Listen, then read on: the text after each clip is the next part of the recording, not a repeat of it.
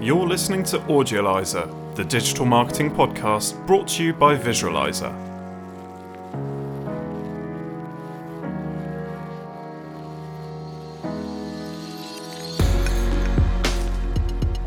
Welcome to Audiolizer, the podcast about all things digital marketing. We're going to be releasing a brand new episode every Monday and talk in depth about particular aspects of digital marketing, exciting new startups, and even the occasional interview with a market leader. This podcast is brought to you by Visualizer. Visualizer provides digital marketing systems integration and management to SMEs and startups. Visit visualizer.co.uk to find out more about how you could revolutionize your digital marketing workflows. In this pilot episode of Audiolizer, we'll be taking an in depth look at the world of social media influencers. We'll be exploring how recent changes to advertising guidelines have affected influencers, whether or not they'll actually last, and whether or not there's actually any value left in advertising with them. So, social media influencers. It's quite a a new terminology, um, and it's definitely something which I think traditional marketers and heads of marketing, etc., aren't really used to thinking about. But it, it is kind of a staple in today's society to engage with people that have mass market influence through effectively their social media channels, whether that be Instagram, um, Twitter, Facebook, YouTube is also quite a large um, proportion of that industry. But in light of what's been going on recently with um, advertising rules changing, um, social media influencers are under increased pressure to really disclose the brand deals that they're engaging with, um, but uh, in a more broad sense, just to be open and uh, truthful with whether or not their posts or their content really are being sponsored by a particular brand. And it's come into kind of the mainstream media more recently with uh, the Advertising Standards Authority announcing that effectively every piece of sponsored content must clearly and, and openly disclose any deals. And some of the um, social media platforms, such as Instagram, have begun to actually alter the functionality of their platforms to include the ability to uh, disclose partnerships with their Instagram business tools and Instagram business accounts. And it, it's great because it, it, does mean that all of a sudden their audiences are have kind of got more transparency um, with the, the influencers that they follow, but it also kind of allows you to more clearly um, see whether or not you know, okay, perhaps this content producer is actually, you know, talking about a product that they love, but at the same time, if it's sponsored, you can probably be pretty sure that there's a, a quite a significant amount of bias behind it.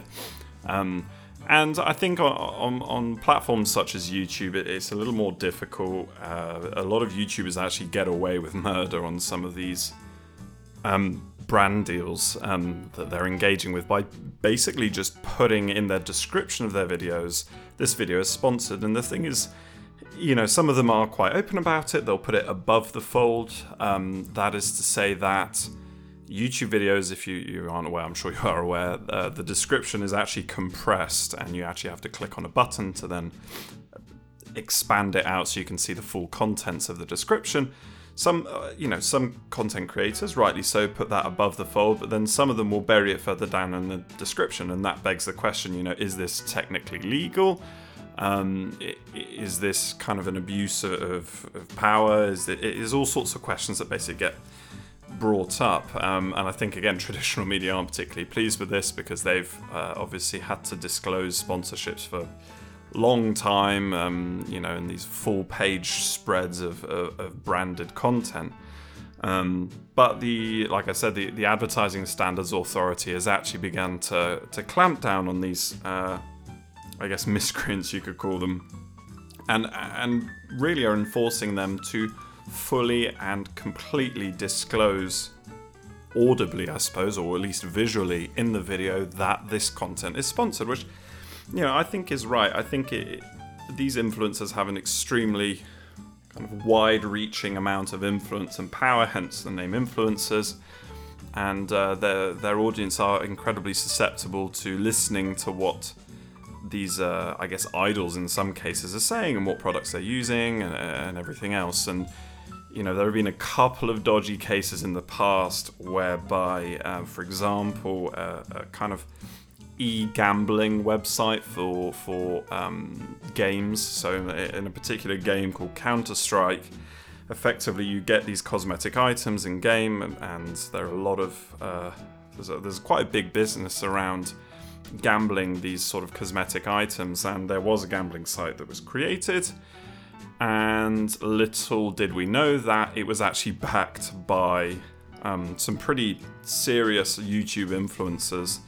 And uh, they didn't disclose, whilst they were sat there advertising this platform and the deals that were going on and everything else on their videos, they hadn't actually been disclosing that they were directors of the company behind said website. So that kind of opened up a, a whole different uh, basket of, of problems and legalities, and they were rightly so, you know, kind of squashed because of it. But um, it, yeah, I mean, it begs the question: to, should we, as marketers and and digital marketing managers and executives, actually engage in social media um, influencer marketing if these influencers aren't actually abiding by these new rules being put in place? Um, so, I mean, we have yet to see this being developed, I guess, over the coming months, perhaps even years. The, the, rules aren't, I mean, the rules are stringent, but they're not exactly enforced. I think the Advertising Standards Authority need to really kind of clamp down on the digital space if they actually want to make a difference. Um, but I mean, it, it starts to it starts to make you think about: Are these influencers actually here to last? Um, and I mean, you've heard a few kind of big names such as Gary Vaynerchuk, who who've got huge vested interest um, in in Facebook. Although that doesn't really affect what they say. I mean, he's well, again we're taking his word for it, but um, he claims that really right now Instagram influencers are the place to be for promoted content, for advertising, for kind of expanding your your marketing outreach. And yeah, I think he's right. I think at the moment these influencers do provide you with quite a significant ROI, whether that's in actual increased numbers of inbound leads or whether that's just generally expanding the, the reach of your brand and, and the awareness and visibility of your brand. Um, but there was quite an interesting article in the Financial Times that actually asked, you know, are these influencers here to last or are they going to die out and, and the kind of actual quote unquote hard working artisans uh, who who have been sort of mastering their craft and promoting it online and, and partnering with companies are they the ones that will actually last longer as opposed to what we think of as influencers and kind of I guess generic influencers that are merely there because perhaps they're extremely good looking, perhaps they make videos about, you know, makeup tutorials, that's quite popular, you know, whether or not these these influencers that are there because of uh, kind of them as opposed to artisans and, and creators who actually physically create objects and have spent years mastering their craft, using their social media as a platform to kind of expand their brand. And I mean, honestly, I think that the answer to that question lies in your demographics. I think, particularly at the moment, we're seeing that the far younger demographics who, who are, yeah, but for all intents and purposes, the highest kind of or the most active users on these social networks, you'll find that those are really the key audience for these uh, more personality based influencers as opposed to the actual creators and uh, kind of influencer area. Um, I think for uh, young professionals, young adults, or more towards the, the, the high teens, if you will, uh, they're more interested in a lot of ways in actual kind of brands, and and that's why we see the the rise of companies like Gymshark who have heavily heavily relied upon social media influencers. In fact, they were kind of the pioneers of using social media influencers to to promote their brand, and you know they'd send free stuff to all these athletes and encourage them to promote them and that's kind of this weird blend between personality based influencers and actual brands um, so I, I mean, I personally do think that influencers will last uh, at least throughout the year. Uh, beyond that, I'm not too sure. Again, we've heard a lot of claims from some fairly uh, influential business people to say that, that Instagram is just getting too big for the moment. It's expanding at a rate whereby all these brands advertising on there, whether it be through Instagram's own ad tools and promotion service or through social media influencers, it's just getting completely oversaturated. I, I mean, every time you open up Instagram, there is a flurry of sponsored content or a flurry of promoted posts. You know, the, cl- the classic Instagram move of, of making the promoted posts load first before your actual content that you like. You know, all these companies are making changes to their algorithms to favor a more, I guess they, they market it as a personalized experience, but I would argue it's more towards uh, helping out their advertisers and their, and the, their partner brands. Um, so I think at least throughout the year, yeah, uh, social media influencers aren't going anywhere. The value is still there and using them as a, as a promotional tool. But I think beyond the beyond the end of the year, you'll probably find that instead of specifically working with a particular person, actually working with a brand and doing brand partnerships are actually going to result in a far more kind of, I guess, a greater ROI, far more influence than you would expect. Um, I think the the customers and the, and the followers and the viewers, etc., value that far more over just their idol sat there saying, "Oh, I really like this product because X, Y, Z. You can get a discount using the code, you know, my name and then the, number after it." You know that that kind of uh, mentality is just getting so oversaturated and, and, and just so constant that it, it's it's not. I don't think it's going to last personally. And it's a, it's a big claim. Um, but the Financial Times article was actually very interesting. It, it just kind of gave a, a recap of what influencers uh, kind of have been up until now, where they're going. Um, uh, so I definitely recommend reading it. So, I mean, yeah, it, the kind of all encompassing question, really, from our point of view as marketers, is is there actually any value left in, in, in using social media influencers? And I think that it, yeah, I mean, it depends on your audience, it depends on your consumers um, and your target customers. If, if you are strictly B2C, then yeah, I mean, there's there's a huge amount of value left in promoting your content through social media influencers. You know, they, they garner an enormous amount of, of power over their audiences, especially the more trusted ones. Um, you know, make sure you look at the numbers that you're working with. If an influencer has a million followers but only 10,000 10, likes per, I say only 10,000 likes, still a significant amount, but they may overcharge you based on their follower count, not on their actual engagement rates. Whereas if you work with an influencer that has 10,000 followers and, and gets 10,000 likes on average per post, you know, you're going to get a far better deal out of that. You're going to pay less money you're going to get still a similar amount of reach, and, and ultimately you can spread that spread that across multiple influencers and uh, get a, get a higher ROI at the end of the day.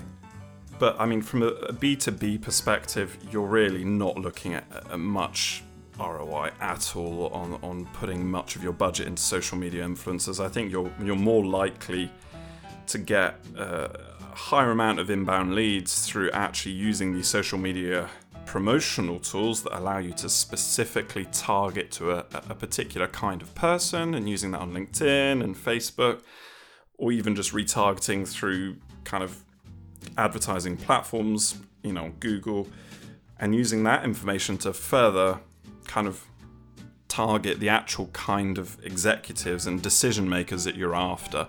And I really don't think there's any place for you to be on, on, on social media through influencers. I mean, realistically, people go to social media platforms to escape from reality. They go there to, to try and look at lives that they aspire to. It's not really a place to be advertised to uh, from a B2B perspective. They want to come home, they, they want to use it, they want to see cool products that they can use in their life, not really in their job. So I think that's where it stands currently with social media influencers. I think it's an interesting market, but I think it's it is quite a temporary market at the moment for B2B. Um, I think B2C, however, there is still a huge amount left that you could do and a, a real big amount of ROI uh, possibilities in that.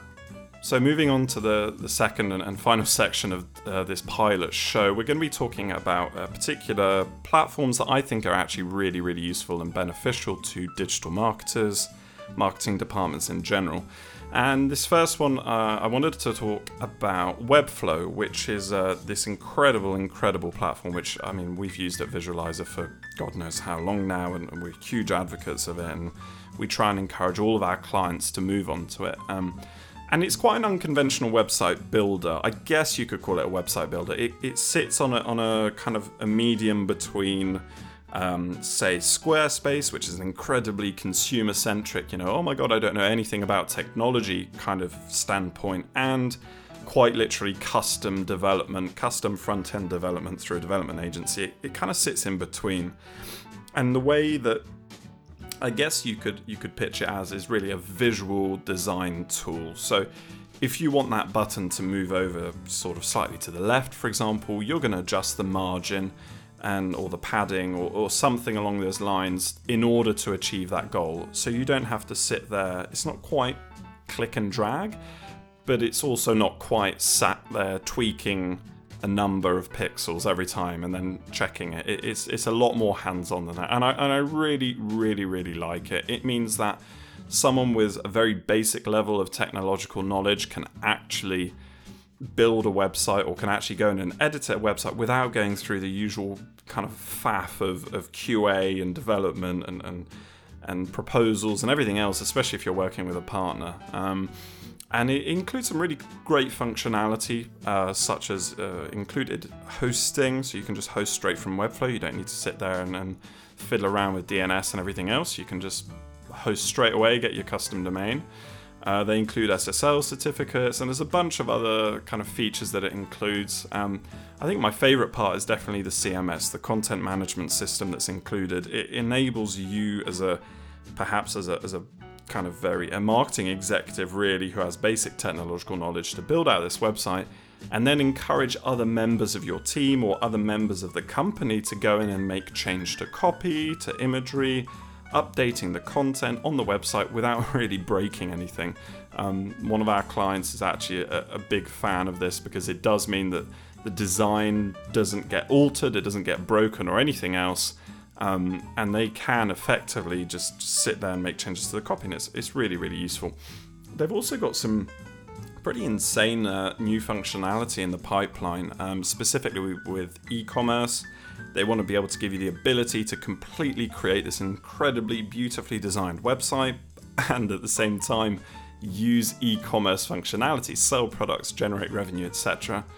Um, even further down the pipeline, they've got uh, plans to offer like a almost a user registration portal system, which is obviously quite complicated logic usually um, and can be quite expensive. They want to include that, and they're they're a great team. They've got some of the best customer support um, that I mean I've personally ever worked with, and um, I really really would recommend using them. they they're really in touch with their community. They engage quite actively with the the wish list for the the product, which I guess influences their own product roadmap in a, in a quite significant way you know they hold regular q and a's and webinars with their ceo their cto all, all just a really engaging community. And I, I will disclose that we are not sponsored by Webflow. Uh, this is not a sponsored post. This is a, a genuine, heartfelt uh, appreciation uh, and pick of a platform which I use daily.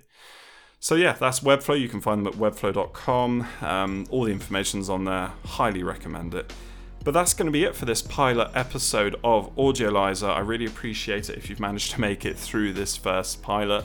Um, we're going to bring you an episode every single Monday, hopefully, and talk through some really some really interesting stuff in the digital marketing space. But uh, as always, this podcast is brought to you by Visualizer. Uh, we provide digital marketing systems integration and management to SMEs and startups. And if you'd like to work with us, you can visit us at visualizer.co.uk. That's visualizer with a AR at the end.